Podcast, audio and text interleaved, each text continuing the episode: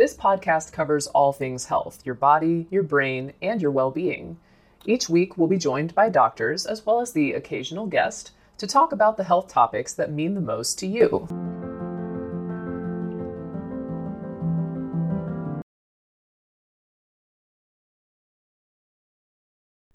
When people with Parkinson's disease are admitted to a hospital, which is fifty percent more often than their peers, they have special needs related to medication timing to keep them safe and ensure the best outcomes. But hospital staff often are not aware of these unique needs. For example, hospitals operate on their own schedules, waking and bathing patients, serving meals, and dispensing medications. But the timing of people's anti-Parkinson's medications that they have carefully worked out with their neurologist to produce the greatest benefit may not fit in with the hospital's usual medication practices. For this reason, the Parkinson's Foundation created the Aware in Care Kit, which contains information for hospital staff about medications to avoid and the importance of getting the right medications on time every time. It's crucial that people with P D or their care partners let the hospital staff know about the exact timing of their medications, which can be facilitated by this kit, designed to protect, prepare, and empower people with Parkinson's before, during, and after a hospital visit. I spoke with Edie Simpson, a retired neurology nurse, about how a person with P D can ensure that their needs are met and make their stay as safe for them as possible. I don't want to belittle hospitals because certainly there are safe havens for people who need them. The problem is that people with Parkinson's disease have very unique needs to address their Parkinson's disease, but most often patients are not hospitalized for Parkinson's disease. They're hospitalized with Parkinson's disease. And the nurses and doctors in the hospital, you want somebody taking care of you on an orthopedic unit if you break your hip, who knows how to fix your broken hip. But this person may not know anything about Parkinson's disease. Nurses get very little information in nursing school about Parkinson's disease, and physicians who are not neurologists, they may have gotten something in medical school, but it's going to be dated by this time and not current. So one of the problems is that nursing staff and hospital staff are not familiar with the unique needs that people with Parkinson's disease have with respect, in particular, with their medications. So are they safe? Yes, in one respect, but for people with Parkinson's disease, there are challenges that have to be dealt with when hospitalization is required. Here is a quick word from our sponsor. We take this few seconds off to inform you, our valued loyal listener, about the best health and fitness podcast shows from the Nezpod Studios. Join us as we give you the best of the best health and wellness updates you can rely on for the treatment of chronic health problems. Classic functional medicine, back to basics health tips, and special updates from the best doctors in the United States of America. Check out this health and wellness podcast shows. Explore Health Talk Weekly, Healthy Lifestyle Matters, Excellent Health Digest, Healthy and Free Daily, and last but not least, Weekly Health and Fitness Corner. Also, check out Nasty Boy C C, the Truest Story Never Told Fiction podcast, for that real life on the go experience with the twenty-seven-year-old golden boy who made our guest invite number one list. He tells us about his story as it happens in real time and in real life. It's Nasty Boy C C, the Truest Story Never Told. Go get a load of that happiness, because happiness is healthy as we know it. Join us every week as we continue to provide you the best of health and fitness wellness updates from around the globe. Enjoy the show.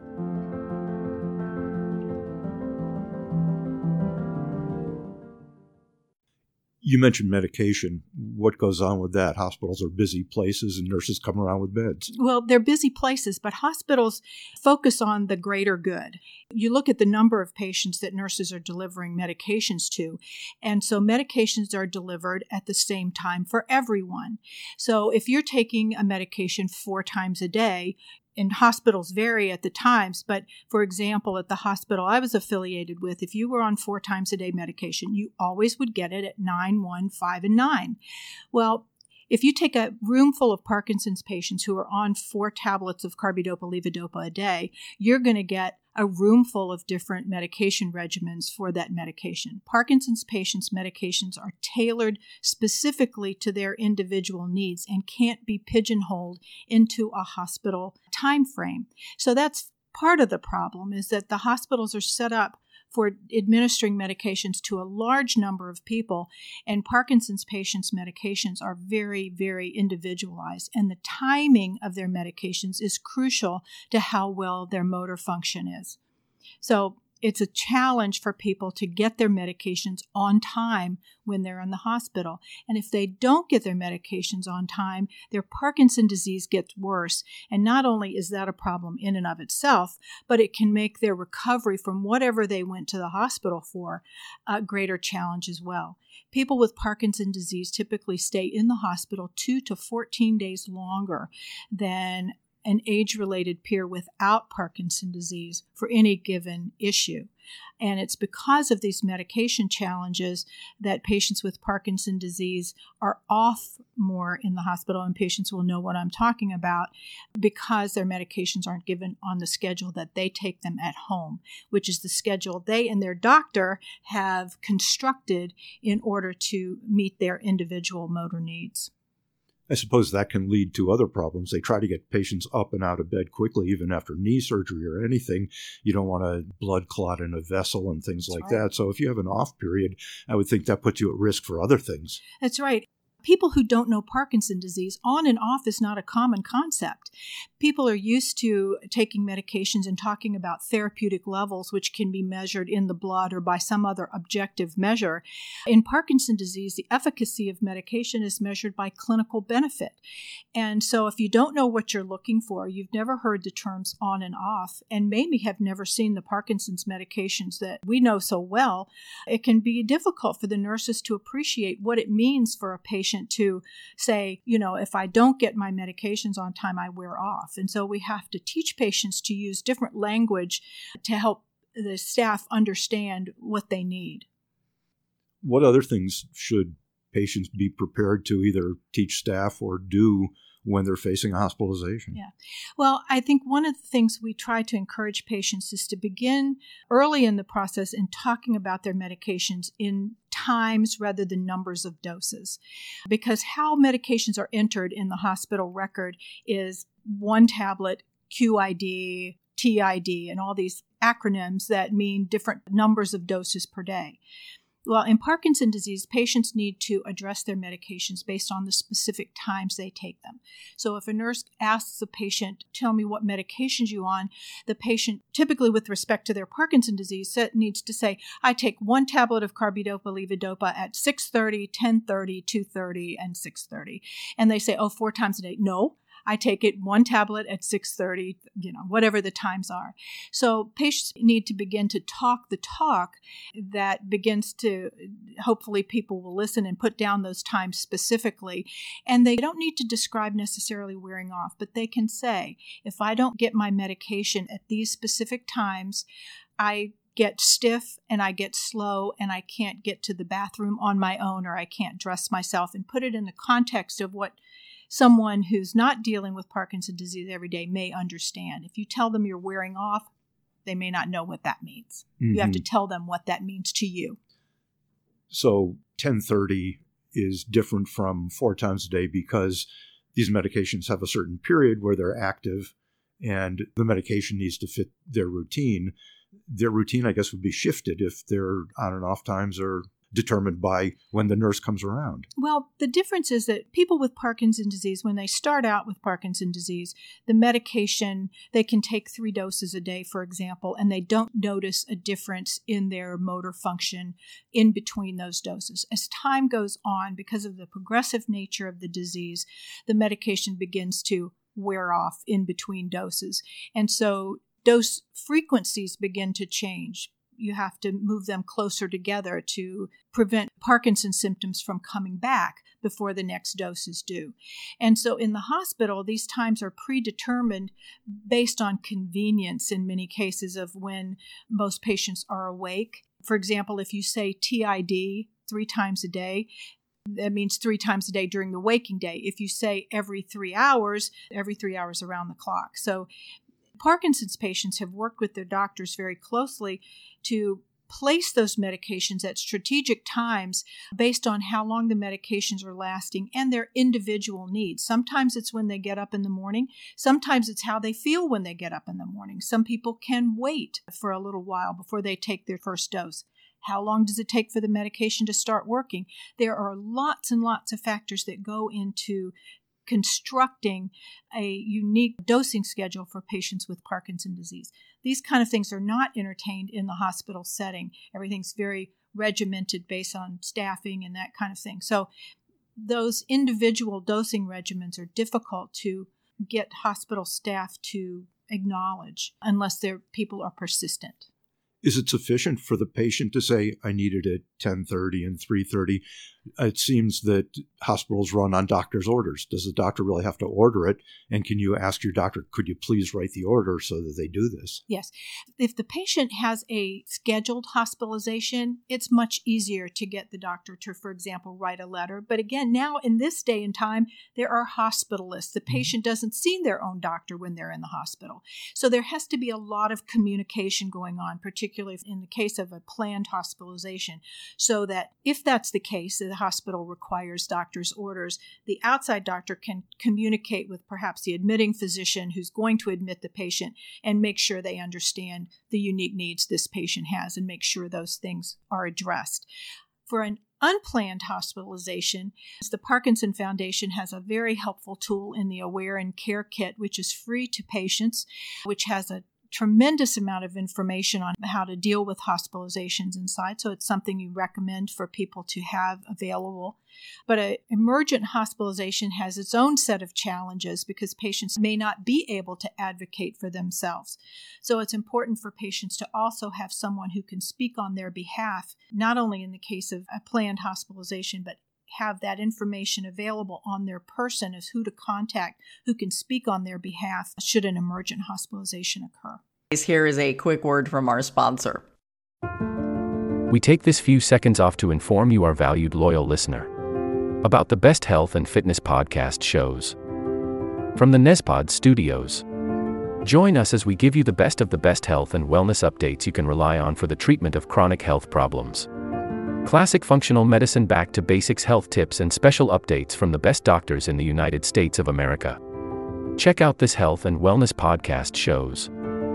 Explore Health Talk Weekly, Healthy Lifestyle Matters, Excellent Health Digest, Healthy and Free Daily, and last but not least, Weekly Health and Fitness Corner. Also, check out Nasty Boy C C, the Truest Story Never Told Fiction podcast, for that real life on the go experience with the twenty-seven-year-old golden boy who made our guest invite number one list. He tells us about his story as it happens in real time and in real life. It's Nasty Boy C C, the Truest Story Never Told. Go get a load of that happiness, because happiness is healthy as we know it. Join us every week as we continue to provide you the best of health and fitness wellness updates from around the globe. Enjoy the show.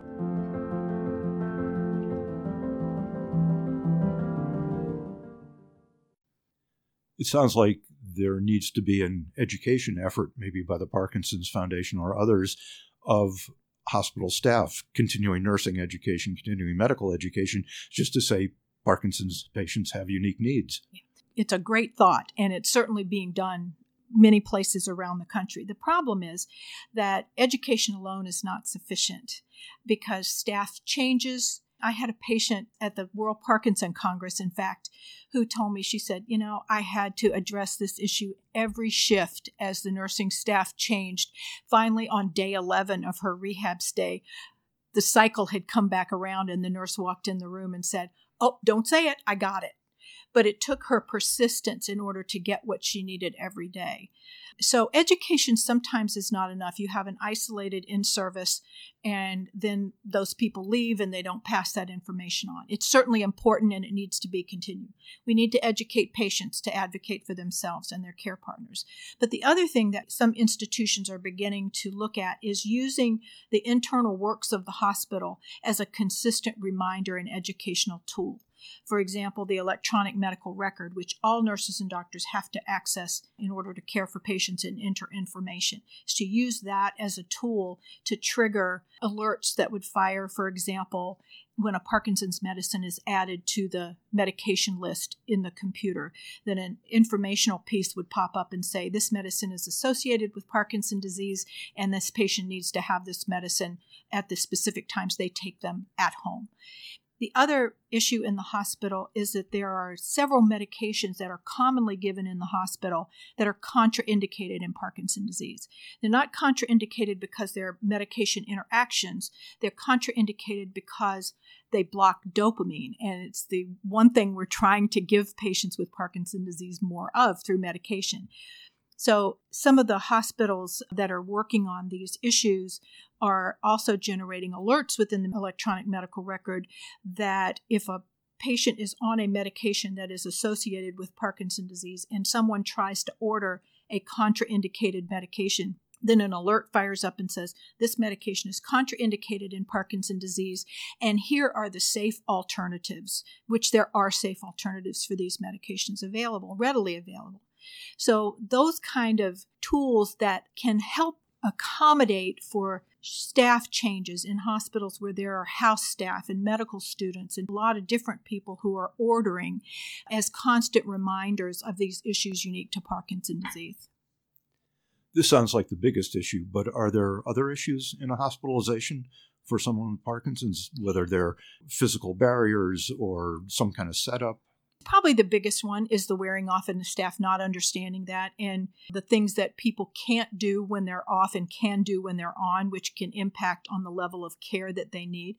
But another issue is that hospital pharmacies don't often carry a full array of Parkinson's medications. They carry what's cost efficient, and sometimes that doesn't cover what the patient needs. So the recommendations there are that patients in their Aware in Care Kit, for example, keep a several days worth of their Parkinson's medications in the kit with labels that are generated through the pharmacy, what the medication is, what it's for, and how it's given correctly, and have that just tucked away in their Aware and Care Kit should they be hospitalized. And then those medications are there for them to bridge the gap before the The hospital pharmacies have to approve medications. Even if you say, I know that's what it is and I take it, they have to take it down to the pharmacy, look at it. It's a safety issue. So in order to get around that, if you have the medications available, it will speed things up in that process quite a bit. But you would give those medications to them to give to the pharmacy to be approved? Yes, you uh-huh. have to do that in most hospitals. They still have to be approved, but at least they don't have to figure out what it is and how to give it. It's just the pharmacist blessing it. If a pharmacy does stock some medications or their equivalent, especially generic or something, do any of these have critical dosing and a substitution would not be advised? Many don't have substitutions, and patients with Parkinson's disease respond uniquely often to medications. I've had some patients in the past, it's not often, but who have required a brand name medication as opposed to a generic. They're supposed to be the same, but maybe the incipients in the medication are different. So, and some of the medications don't cross over easily. The newer long-acting version of carbidopa levodopa, which is Ritari as a brand name, the dosing is entirely different and the configuration of the medication is entirely different than regular carbidopa levodopa. And people's brains get used to the medication that they're taking. And so when you try to substitute, often they don't get the equivalent response. It's better than nothing, but if we can give them apples to apples, it's always better for function in the long run. So in a nutshell, what's the take-home message to a patient either facing a planned hospitalization or being ready for an unplanned one? The message is to be prepared in any case. Obviously, the planned hospitalization you can do at the time, but you never know when stuff's going to happen. People with Parkinson's disease are hospitalized for any number of things that are not related, but they're also hospitalized for things that are related. Infections, falls, These kind of things are very prevalent, particularly later in the disease. One of the things we want to remind patients, too, is to try to avoid hospitalizations if at all possible. Now, don't avoid it if you need it, because they're important places to be. But one of the ways to try to ward that off is, is if you're not feeling well during the week, don't wait till Friday afternoon to let your doctor know. We want to get these things early and get them taken care of before something happens that requires a hospitalization. So don't be afraid to let your provider know that you're not feeling well. Hopefully it's not anything, but if it is, we can fix it before it gets to a point where you have to be hospitalized. But to plan ahead, get an Aware in Care Kit. They're easy to get through the Parkinson Foundation. It requires a phone call or an email, and they're free to you with all the information that's in there.